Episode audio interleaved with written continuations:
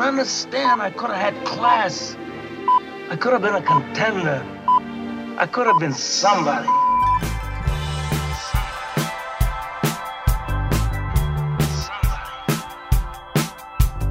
So he's almost like having a second captain in the team.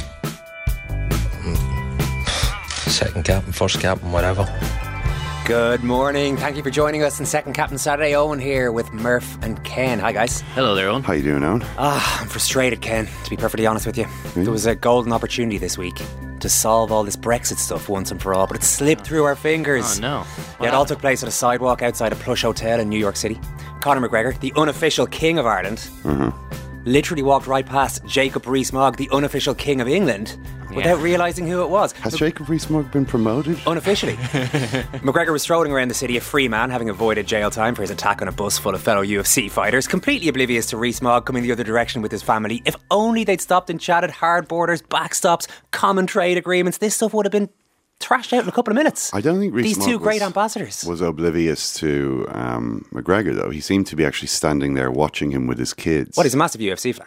Rees Mogg? You're kidding me? Jose Aldo. He's He a looks huge like Aldo a couple fan. of junior Rees Moggs at least are Conor McGregor fans. I think Rees Mogg is a UFC fighter, or certainly MMA fighter, isn't he? Ground and pound merchant? I don't think you know much about the UFC. In fairness to McGregor, Ken, we can't say he had other things in his mind. It was announced last night that he will return to the UFC for his first fight since 2016. His opponent? Well, it's the one and only Khabib Nurmagomedov, the principal target of that bus attack. Close enough, Ken. The principal target of that Khabib, everyone seems to call him, the bus attack which landed McGregor in court. This is the guy who he was after when he was throwing trucks, throwing trolleys through buses. Could it be McGregor's outrageous behaviour was all part of promoting his next bout? It is Well, it- shocking development. well, if it wasn't at the time, it definitely is now because the promotional video literally I'm gonna say it was at all the that time. footage. I'm gonna You- say this You're was- going so far as to say it was. That it just got Conor a little bit out of hand. He ended up getting community service. Potentially, yeah. Does it community service really? Is it going to bother McGregor that much? He'll teach a few guys how to do a bit of UFC, Yeah. a bit of MMA. Yeah, well, um, it. I mean, it's a cynical way to look at it, on, but it does seem to form. It's worked the out well. of the publicity, the promotional It's campaign. worked out well for what all I what. I understand is going to be the biggest fight in history. Well, it is. It says it in the video. As for Brexit, that remains unresolved, and emotions in the UK this week have been running high with the release from prison of Tommy Robinson, a figure who's emerged as the darling of the far right, not just in the UK, but around the world. Our guest today has spent much of his TV career reporting on Tommy Robinson. That's when he's not arriving first on the scene at the Brixton riots or reporting on underground communities living in the sewers of Bucharest. Channel 4's Paraic O'Brien is going to be keeping you company on the show this morning. He seems like a man who can get the job done no matter what the circumstances, Murph. But can Paraic become the second captain's greatest non sports person, sports person? How is that leaderboard looking at the moment? I could have been a contender. I could have been somebody. Much like a testing US Open leaderboard, scoring is not stellar, but the drama is intense as we roll into the closing stages of our greatest non-sports person sports person contest. Wrestling's Aisling Bea is still out in front on 78 points with last week's guest Tommy Revenge Tiernan. the famine, yep. Indeed, uh, tucked in behind her in second place on 76 and a half points. then it's David Baddiel on 75 points with Paul Howard bringing up the rear on 72. It couldn't be tighter at this stage of the season, and we await Paraic's score with almost unbearable anticipation. Paraic is on the way, and we've got a massive weekend of sport ahead of us. Hockey and hurling fight for the country's attention as Clare and Galway replay a classic semi final. And the Irish women's hockey team tried to make more history in a World Cup semi final for crying out loud. Unbelievable stuff by them. Now, back around the time of the foundation of the GAA, hurling and hockey were competing against each other. And in some press reports around the time, hurling was condemned as, as and I quote, the swiping game of the savage. Archbishop Croke, on the other hand, described hockey and indeed all foreign games as effeminate follies played by degenerate dandies. we declared this feud back on this weekend, Murph. Yeah, It's he has back a way on. with words, does the Archbishop. Will you watch the swiping game of the savage or the sport of the degenerate dandies? It's your choice. We're going to focus on the degenerate dandies by catching up with Ireland's first ever female track and field Olympian and 58 times capped hockey international Maeve Kyle later in today's show. Maeve is an absolute hero. We've had her on before and you won't want to miss that one. You can tweet us at Second Captains, text 51551, music first, and then it's Paraic O'Brien on Second Captain Saturday. Just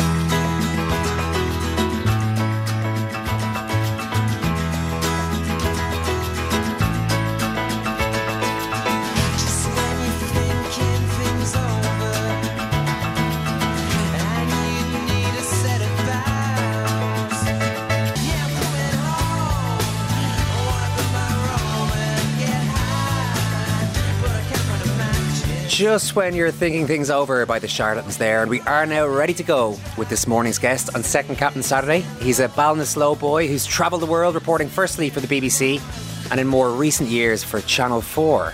It's the award winning, the brilliant Paraic O'Brien. Paraic, you're very welcome to the show. Thank you very much. Great to be here. The big question straight off the bat is how often do they get the pronunciation of your name wrong across the water? Oh my God. um, so many times. The worst was Baldrick. Um, we, I was we've got, we had this open plan office at the BBC, uh, on BBC London News, and I was kind of nervous on my like first or second day. And I'll never forget the phone going like, you know, over this bank of desks and this lovely English woman standing up and shouting across the bank of journalists, Do we have a Baldrick? But what about Paxman or Snow, uh, Jon Snow? Any any of those big hitters ever get it wrong? Yeah, John, John, the odd time at the beginning. Paxo, not so much, but um, you roll with it. It doesn't bother me at all, to be honest. Tell us how you ended up where you've ended up. It seems like a little bit of a roundabout route into the media. Yeah, yeah, no. It's the, the, the, short version is um, I went to uh, UCD and I studied social science there, and then I went to Maynooth to do kind of community development. Uh, I did a I did a master's in community development with a view to sort of you know changing the world. Um, that didn't quite pan out. So I decided to sort of settle for trying to uh, understand it instead, and uh, went on to move to London after a woman, and then uh, went into started studying journalism part time while doing sort of community work in kind of inner city London as well. So was studying uh, studying half the week, working as a youth worker of the other half the week. Had a toddler as well that I was looking after. Um, and eventually got my big break um, on Radio 4, where I got a trainee reporter job um, on on Radio Four, and that was the that was the, that was the sort of big break for me really. And then from radio moved into television, uh, did sort of BBC London TV news, did the sort of crime beat in London uh, for for a few years, and then uh, on to Newsnight, and then Channel Four News. Well, you mentioned the, just take us back a little bit to the community work that you mentioned there in London. Was that something that you'd been doing in Ireland before you left? Yeah, I was actually. I did. Um, my first job, would you believe, was working as a community worker on Sherkin Island off the coast of West Cork. Right. Um, there were 70 people on the island. I was like a sort of a civil service sort of Father Ted, and li- literally actually was living in the vacated parish priest's house that was built onto the gable end of the church in the middle of the island. So I did that for about a year and a half. Um, then did a bit of community work, sort of rural development work in Borrisokane in North Tipperary. Uh, did a spell in Fatima Mansions in inner city Dublin. I don't, I don't know if Fatima Mansions still exist anymore. I think they've sort of tore down the, the towers and all. Um, and then moved across to London doing sort of that, but sort of a, a much more sort of edgy version of that uh, in and around uh, Brixton. What do you mean by a more South edgy? London. A more edgy. Well, it was, it's just a much more kind of lots more crime, lots more kind of difficult issues to deal with. Um, but to be honest with you, lads, you kind of, you know, after a few years, realised that I was crap at uh, community development and youth work. Why- what was it? It's really tough. What what were your uh, shortcomings in the role? Oh god, not get me started. I mean, it, it was mainly. It, it's all sort of committee-based stuff. Do you know what I mean? So any decision that gets made is made sort of by is is made by a kind of a volunteer committee, and there's all sorts of kind of micro politics at play. So that was actually, I suppose that was quite a good grounding for my work at, at the BBC in the years in the years to come. But uh, just couldn't sort of cope with uh, the, the the committee committee decision making. So you got into television, as you said, the BBC, and on into Channel 4. But even going back to your BBC days, a figure who has popped up this week in British life, also featured and has featured quite a lot in your reporting, Tommy Robinson, who's been released from prison. Can you maybe just outline, first of all, your own background reporting on Tommy Robinson and just explain uh, who this figure is for, for people who aren't too familiar? Yeah, sure. I mean, I first I know Tommy Robinson going back years now. I mean, I, I first met him, I'd say, ten years ago, um, and he was I'll never forget the eve, the first evening I met uh, Robinson. Just just for, for viewers, for listeners who don't, who, who may not know who he is, he's become a sort of a lightning rod in the UK and indeed across Europe and in, in America for the sort of alt right, anti Islam, uh, libertarian, some would say xenophobic, bigoted worldview. Um, and back in the day, though, when I first met him, uh, he was just launching the English Defence League. And the English Defence League were born out of the kind of football hooligan scene in the UK. And the first thing to know about Tommy Robinson is he's not Tommy Robinson. That's not his name. His name is Stephen Yaxley Lennon. But anyway, we got this call um, at BBC London about this English Defence League group that we're going to launch in Luton, just north of London. And we arrive. It must. It was about like nine or ten o'clock in the evening. It was dark, and we arrive into Luton, and we're directed to this disused warehouse just outside of town. And it was just myself and one other journalist. We walk up into this disused warehouse, and there's about 25 lads in balaclavas inside in this disused warehouse. Among them was Tommy Robinson, all in balaclavas. And the point, the point of the press conference was they wanted to tell the media that they weren't Nazis. So they decided they wanted to burn a swastika on camera. That was the sort of gimmick. Unfortunately, they, they had managed to buy a, a swastika that wasn't flammable. Um, and I'll never forget sort of my cameraman and me, my cameraman sort of on his knees, kind of filming the, the corner of this swastika as the lads in the balaclavas tried to set it on fire with a with a little cigarette lighter. Couldn't set it on fire for love nor money, which was telling in itself. Um, sent one of the boys out to get a canister of petrol from the local garage, doused the thing in petrol, and of course it went up in a sort of you know sulfuric plume of smoke. Um, I'm sure, sort of burning a wee bit of. Uh, Tommy's eyebrows in, in, in the process. So that was my introduction to Tommy. But what's interesting about him is from that sort of clownish, kind of crazy introduction, he, he's become this this real figure. You know, as I said, a kind of a lightning rod for so so much else, really, in the UK. And and and, and even though there are sort of funny things about Tommy, he, he's far from a clown. Before I tell you why I think that, one of the other sort of running gags in Luton Town was that um, was Tommy's background um, because he's the family are Irish um, which was, was was ironic, you know, for, for, uh, in, terms of his narrative around immigration, of Yeah. course. And then Tommy went on to, to run a tanning salon in, in Luton. And the joke in Luton was always like, you know, Tommy Robinson making people browner. Um, but then, of course, he goes on to, to, to become this this this this this, this uh, really quite sort of powerful cultural figure in the UK. Um, and, and, and, and, and what I was saying earlier about, about the sort of clownish nature of it, I mean, I've always been interested in Tommy because he is he is a clever man. Do you know what I mean? He, he, there is a charisma to this man, but he's not a strategic man. He only ever thinks sort of one step ahead rather than five or six steps ahead. So he never gains any real political traction in the UK. It's it's always just as a kind of a provocateur. Culturally, it, it's it's got a lot of volume but it never seems to translate into in, in, into into real uh, mobilization around the uh, around the ballot box. Paraic, you, you mentioned that he'd become a lightning rod. I mean, how did he go from being this sort of vaguely farcical fringe figure to commanding so much attention? How has this happened? That is a very good question. I mean, initially he tapped into the whole football hooligan network, which was quite sort of extensive back in the day. And they were at a loose end because the authorities in the UK were clamping down on hooliganism.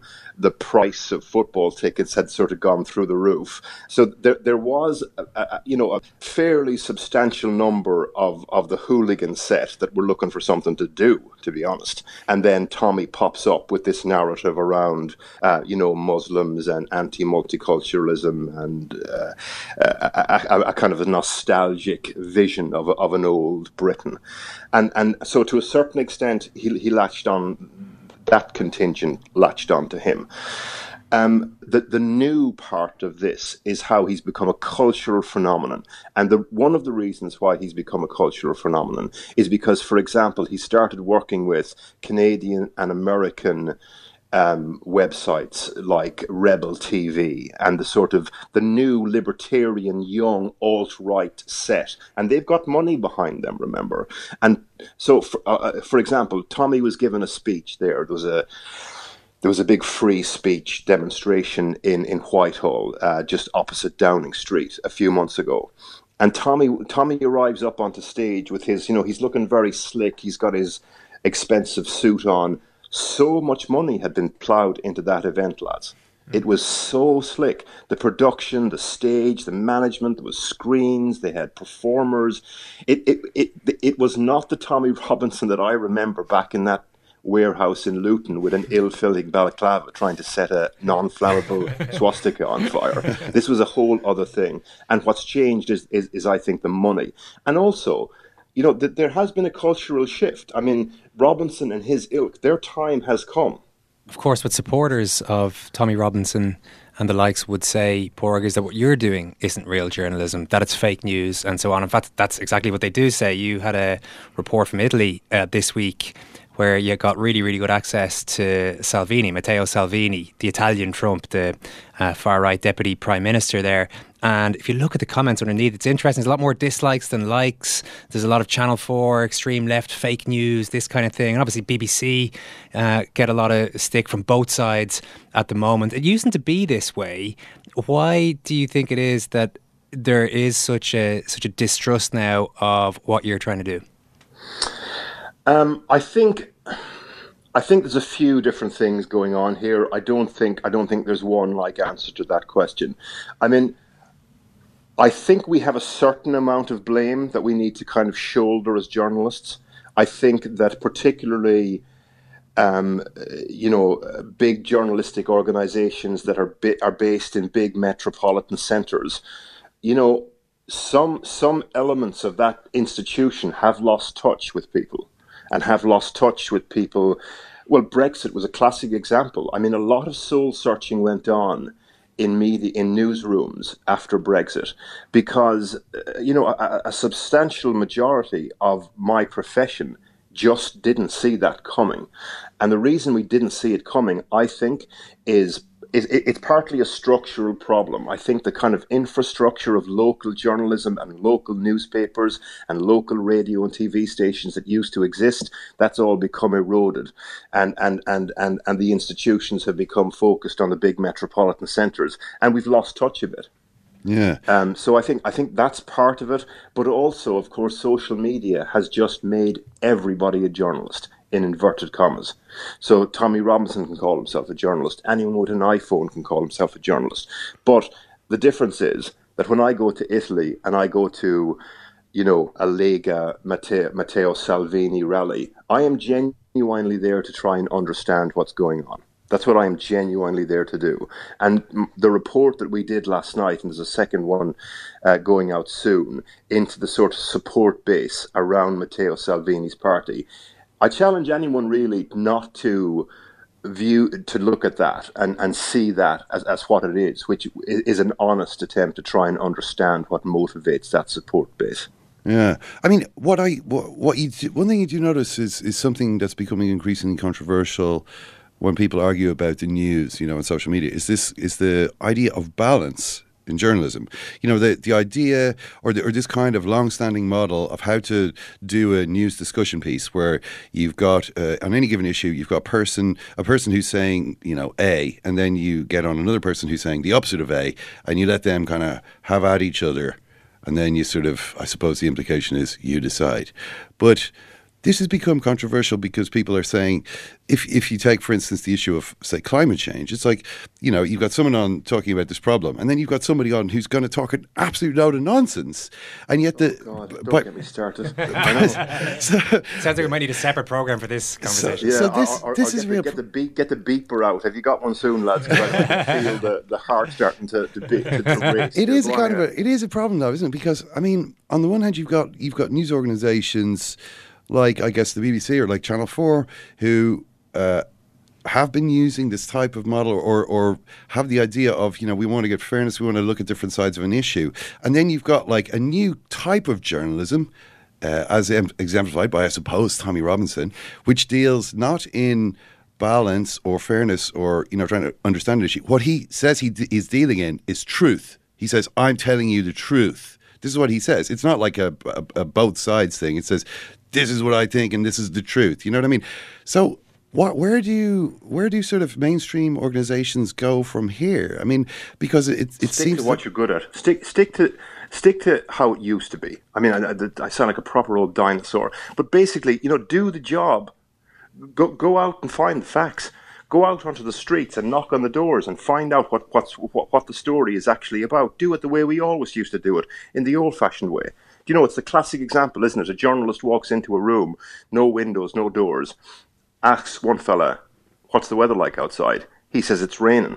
Second fella in a second chair in the room says, "What's the he- What's the weather like outside?" He says, "Oh, the sun is splitting the rocks." What does the journalist do? The journalist goes out the door and finds out what the weather's like himself. Do you know what I mean? Walk out the door, walk down the street, make the calls. J- just, just, just find out the facts. Yeah, but And- then and the somebody truth, comes in. you know, Paraic, sorry to it- it interrupt, but then all- somebody calls it- in and says, "Hold on a truth second. Somebody calls in then and says, "Hang on a second. You've only got one person. You've got one person telling me it's raining. I, I can't trust that person necessarily. I want the person on to argue that it's not raining. That's actually the way yeah, it works now. Unless everybody is standing outside in the rain, they won't they won't believe you when you come back in and say it's raining. But listen, I, I tell you, I just it's funny you should say this because this morning I was watching. There's this clip going viral at the moment. It's from one of the morning programs. I think it might be ITV or one of those. Um, and basically, I mean, proper. It's silly season on acid, basically, because it's about. They had this conspiracy theorist talking about. Uh, you know the fact that all the, the moon landings were fake. Ah, yeah, and, yeah. and his sort of premise seemed to be that the, the, the, you know, the whole existence of the moon itself may be sort of hanging in the balance. and they had they had a scientist on then to try and refute this. And the question was, you know, so scientist A, you know, what's the moon actually made of? I- I- And you kind of think, bloody hell, this is this is this is we, we, we, we've got, got lost in, in some sort of crazy Alice in Wonderland type world where the whole kind of nature of existence itself basically has to have uh, you know a pro and a con to uh, debate it on, in a television studio. But but but but that said, I think there is there is there is there is a, a an issue of trust that goes back to I think for me anyway goes back to the the extent to which big news organizations have lost touch with localities and neighborhoods and streets.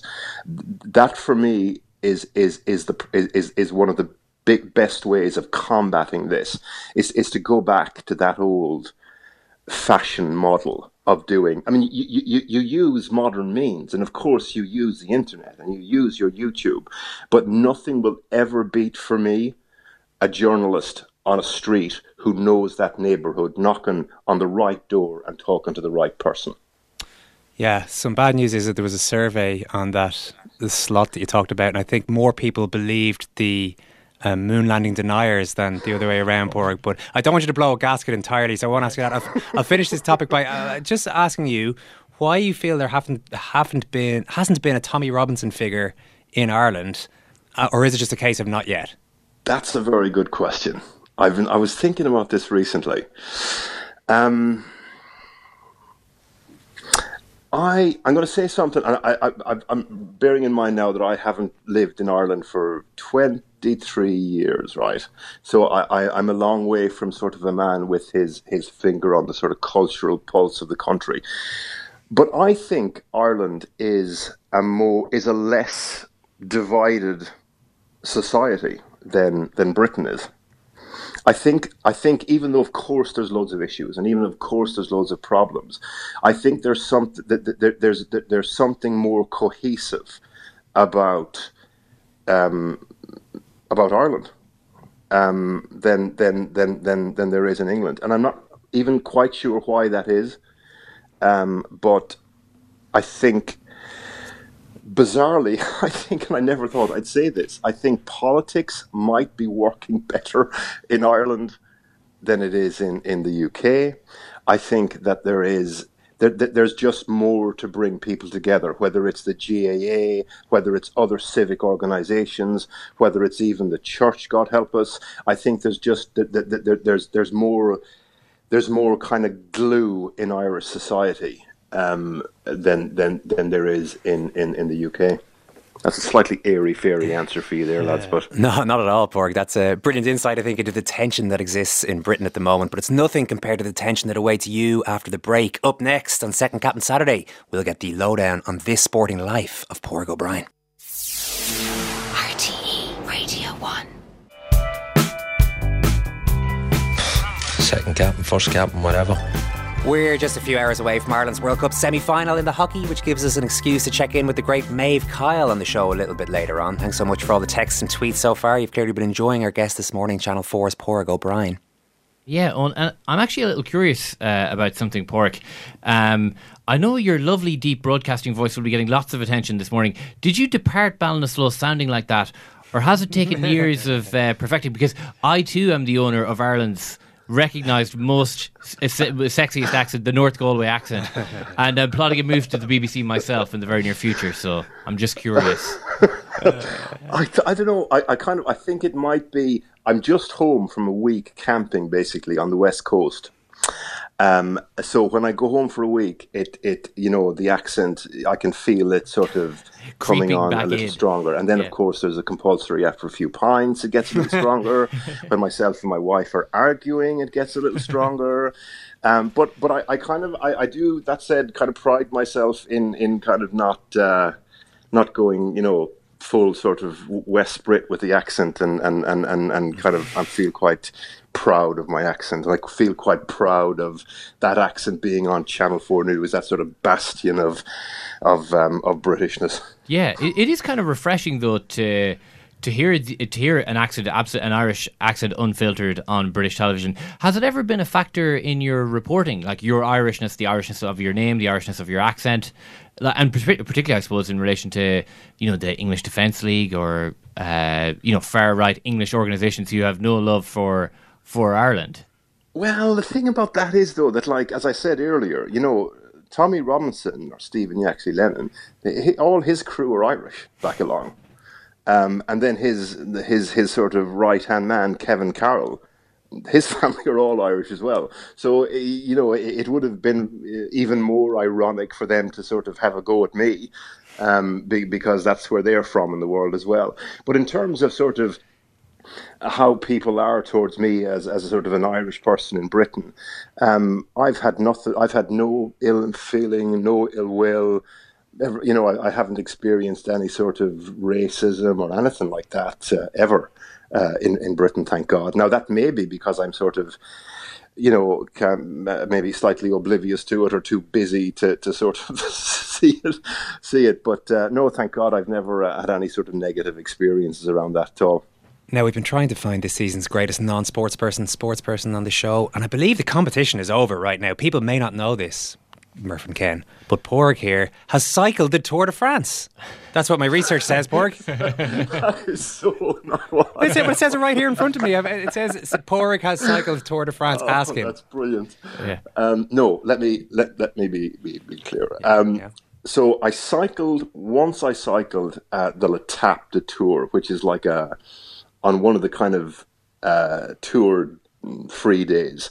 Amateurs get to uh, cycle one of the stages, and oh god, I mean, I really didn't do well. Um, Go on. How did it all I mean, I think the plan was that I was going to, I was going to actually cycle the tour, cycle that stage, and I was going to cycle through the finishing line, and I was going to propose to my wife to be, Oh wow! and I had the ring, and it was, you know, it was going to be a glorious moment both for me and sort of romantic Irish men everywhere. And, and I, I just didn't didn't finish. I didn't finish it, and I got we got picked up by the um, you know, the sweep up buses. Yeah. Uh, me and you know a few a few other uh, smokers basically, um, and uh, we, we I remember kind of driving through these kind of French villages in the bus, and like little French children coming pointing, laughing at the buses, and arriving into the kind of p- car park as uh, you know, the event was over basically at night, and there was my wife to be in the car park and arriving on the bus, and I could not bring myself to propose in such uh, sort of circumstance. I did later on, but uh, that was uh, that was not good. How it was it was messy. how- I can beat that though. Oh well, hold on a second. I just want to find out how exhausted were you to have to be picked up by those buses? This sounds like pretty backbreaking stuff. I was in a bad way, I- and, and it was a mistake I had made once before, actually, because you know when the kind of lactic acid or whatever it's called starts to, uh, you know, course through the legs. I remember, I remember, and I hope this isn't too crude for your listeners, but I remember, I remember having to go to the toilet on the side of the road, getting off the bike, crouching down. Uh, so you you can read what Okay, number yeah, two, yeah. basically crouching down on the side of the road, and my knees locked um, and I, I remember I, I could, like I literally could not straighten my two legs, so sort of had to like like a like a crab sort of shuffle back onto the road, um, and I had to just sit on the side of the road for hours until the bus uh, the bus arrived. Oh, that's a new one for a RTÉ Radio 1 audience on a Saturday draw. morning, I, I would imagine. Draw a discreet veil over that. Poor, you also ran the London Marathon, is that right? Yeah, I did. I did. Yeah, yeah. This is terrible. This is this is this. I tell you, what, uh, better than the marathon though was community games. Garbally, Ballinasloe. Now, now you're uh, talking. Okay, sounds like we're moving into hi- 81 or sporting 82. highlight territory. Sorry, 1981 82. What, what's the event again? Because this sounds like a Uh, sporting it's the community games. You Yeah. remember the community games? Yeah, of course. It course, was like you know a, lo- lo- a big local sort of sporting occasion in Garbally, and I remember. I, I remember there's a few- a couple of things I remember about it. I remember I was wearing kind of burgundy slacks for for the for the race around the field, and a kind of a Superman T-shirt that was made of some sort of kind of really hot, sort of flammable plastic material. I remember legging it around the field uh, twice, and then drinking a liter and a half of Lucozade, uh, and going behind a tree and having a real sort of, you know, exorcist meets energy drinks moment. uh, just getting violently ill behind the behind the tree in Garbally after coming second last in the race. So there you go.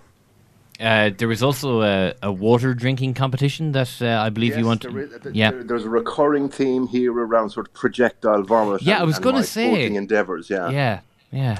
Uh, so that was that was a. I think it may have been the same summer. A group of neighbours, kids, got together at Harbour Road, Ballinasloe. Uh, there was ten of us, and we were in a neighbour's house. And this is obviously before the days of PlayStation and Fortnite and anything very much at all. And someone had the fantastic idea that we would have a competition to see who could drink the most water. um, and we, we lined up like pints of the stuff. And I remember the winner was Declan Kenny. Hello, Declan Kenny. He's in America now. Congratulations, Declan. He won, uh, and he got again. Again, I couldn't even win a water drinking competition, basically. but he, he must have drank, I say, about nine or ten pints of water, which is an incre- is actually a dangerous thing to do. So, kids, if you're listening to this, do not do this at home. But um, yeah, but I lost that too. No, do enter the community games, but maybe Yeah, don't drink. we're also trying to conserve water. water here as well. so Yeah, right very now, do not be drinking nine or ten liters of water. I do have to put. So it sounds like the highlight is the community games, undoubtedly. I do have to uh, uh, push you. It sounds like you didn't want to talk about it, but I need to know your marathon finishing time. I only ask you in the interests of, of journalism, Paul, because Fintan O'Toole, Irish Times journalist, is a previous marathon runner, a previous guest on the show, and he finished his 1996 Dublin Marathon in less than three and a half hours, under three and a half hours, three hours twenty four minutes. Yeah, how do you Really? compare to Fintan Fintan? O'Toole? He did, yep. God, that's impressive. Oh no, I was way. I was like, I'd say I, I, I can't. I, I, I, I, I can vaguely remember like 450. It was just shocking. No, okay. Okay. Definitely sub five hours. Sub five hours, we'll take that. Look, some fairly stunning achievements there from Paraic, but will it be enough? Murph, could you please do the honours and rank this sporting life of Paraic O'Brien? You don't understand. I could have had class. We don't have stars in this game, Mrs. Weaver. What do you have then? People like me. I could have been a contender. I could have been somebody.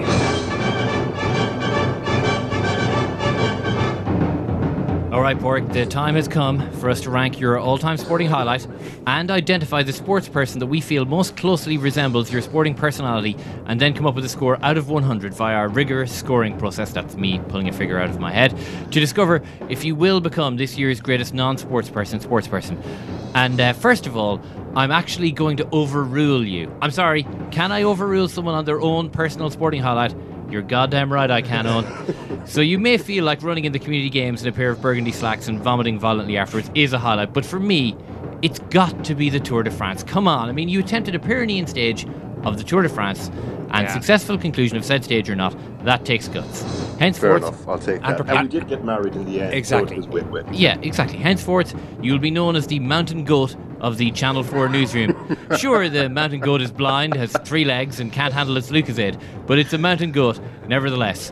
Uh, your, your shameful display on the Pyrenees reminds me of nothing more than Roberto No Mas Duran, whose refusal to continue in his 1980 rematch against Sugar Ray Leonard lives on in infamy. He quit mid round, you quit in a ditch. He once knocked out a horse, you're known as the mountain goat. This couldn't be more perfect. So, taking all that into account, I'm going to give you 74 points, good enough for fourth place. Ah. Paraic. Oh God, that's. I think that's the best I've ever done with Anthem. Well, just out of the medals, but nevertheless. There have only been five guests so far. Paraic, hands of Stone O'Brien. This has been your sporting Ah, life. give it up. Round of applause, please, for Paul O'Brien. Thank you, Paul. Thank you so much.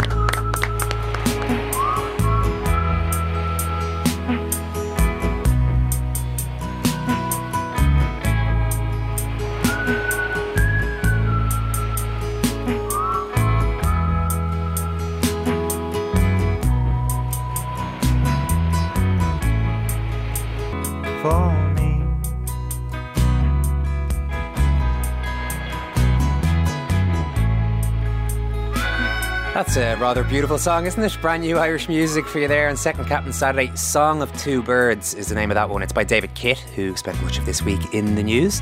I do hope you had finished eating your breakfast by the time Paraic O'Brien got around to telling his Tour de France story. That, that took an unexpected and disgusting twist. It did. It Uh, did. Owen. Murph, I got to ask you, water drinking competitions?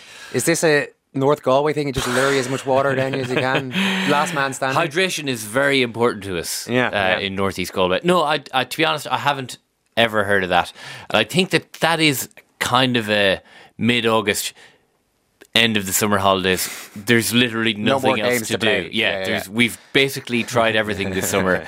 Is there anything else that we could do competitively before we have to go back to school? Water drinking? I mean, We're- you know, I, I just hope it wasn't a particularly dry summer. We focused the chat there on Tommy Robinson, but Paraic has done so much great stuff. If you haven't seen his report, Bruce Lee, King of Romania's Sewers, about a community of drug addicts living underground in Bucharest, do have a look on YouTube. It's absolutely amazing. We'll tweet a link to it anyway. We have already tweeted a link, I believe. Yeah. It burst through the 3 million views on YouTube this week. So, uh, well worth a look there. The Irish hockey team are just a matter of hours away from their World Cup semi final, and we've got a very interested spectator on the line, Maeve Kyle. Great to talk to you again.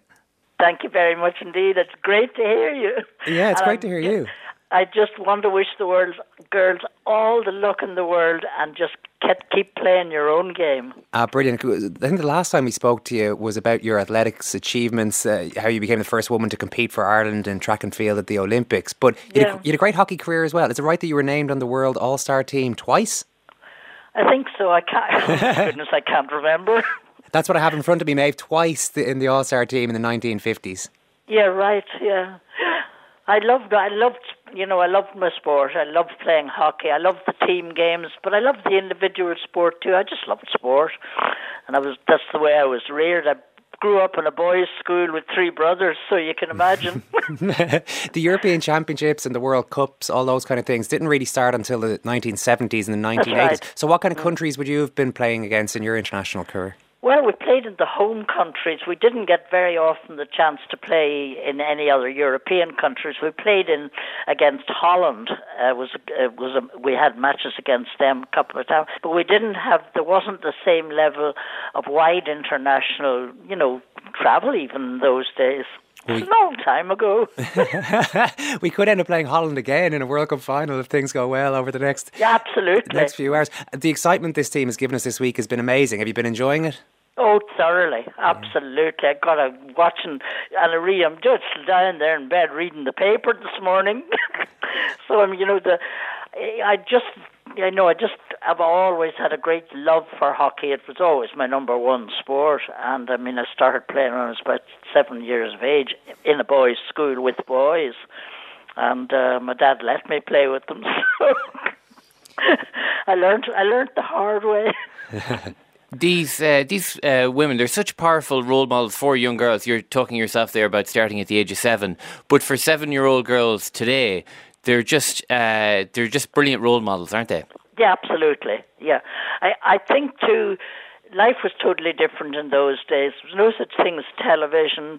You were only allowed to turn in our house. You were only allowed to turn on the radio. I wasn't allowed to turn on the radio until I was about twelve or thirteen.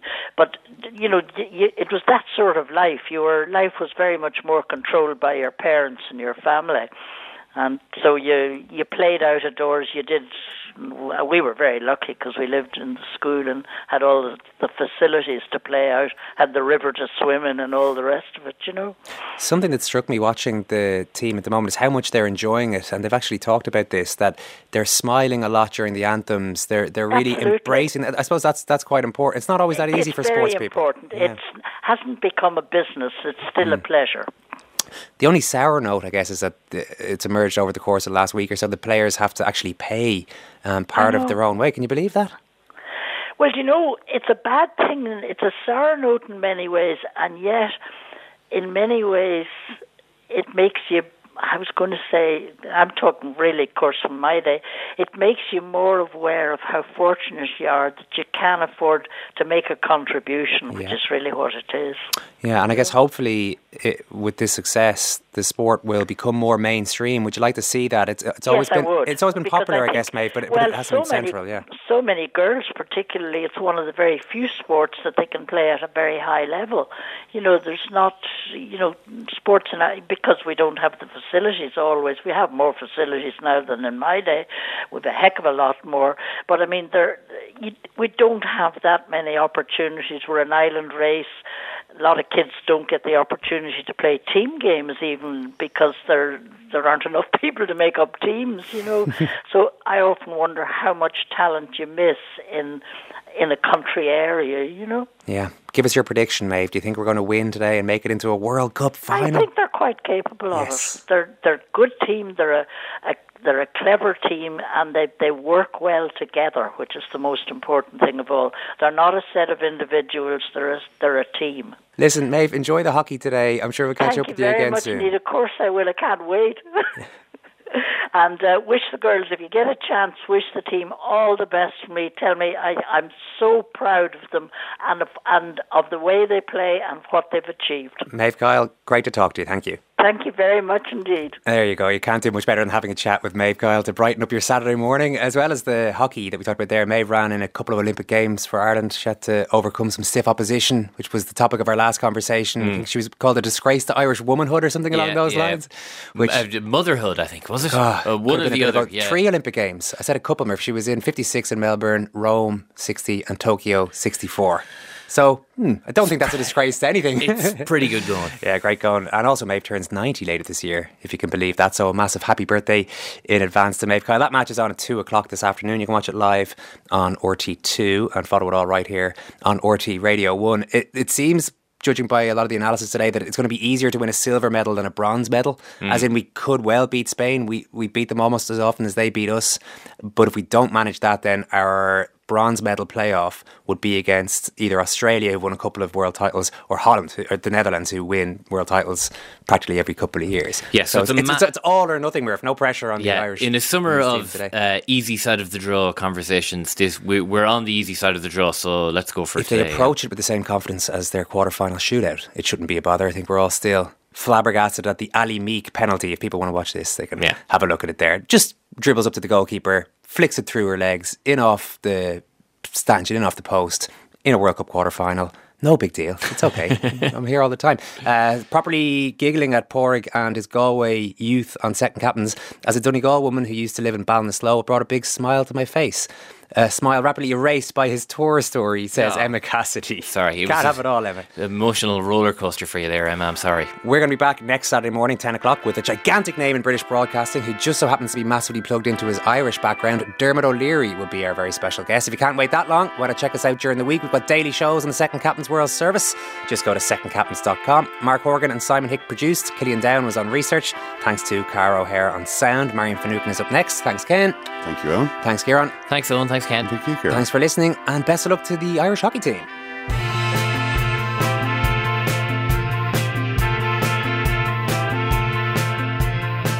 Watkins straight down the barrel she goes. Savita moving on her toes. Forces her one way. She's going to score it.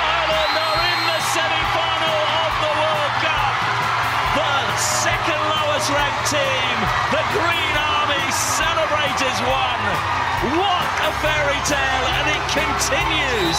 This is monumental.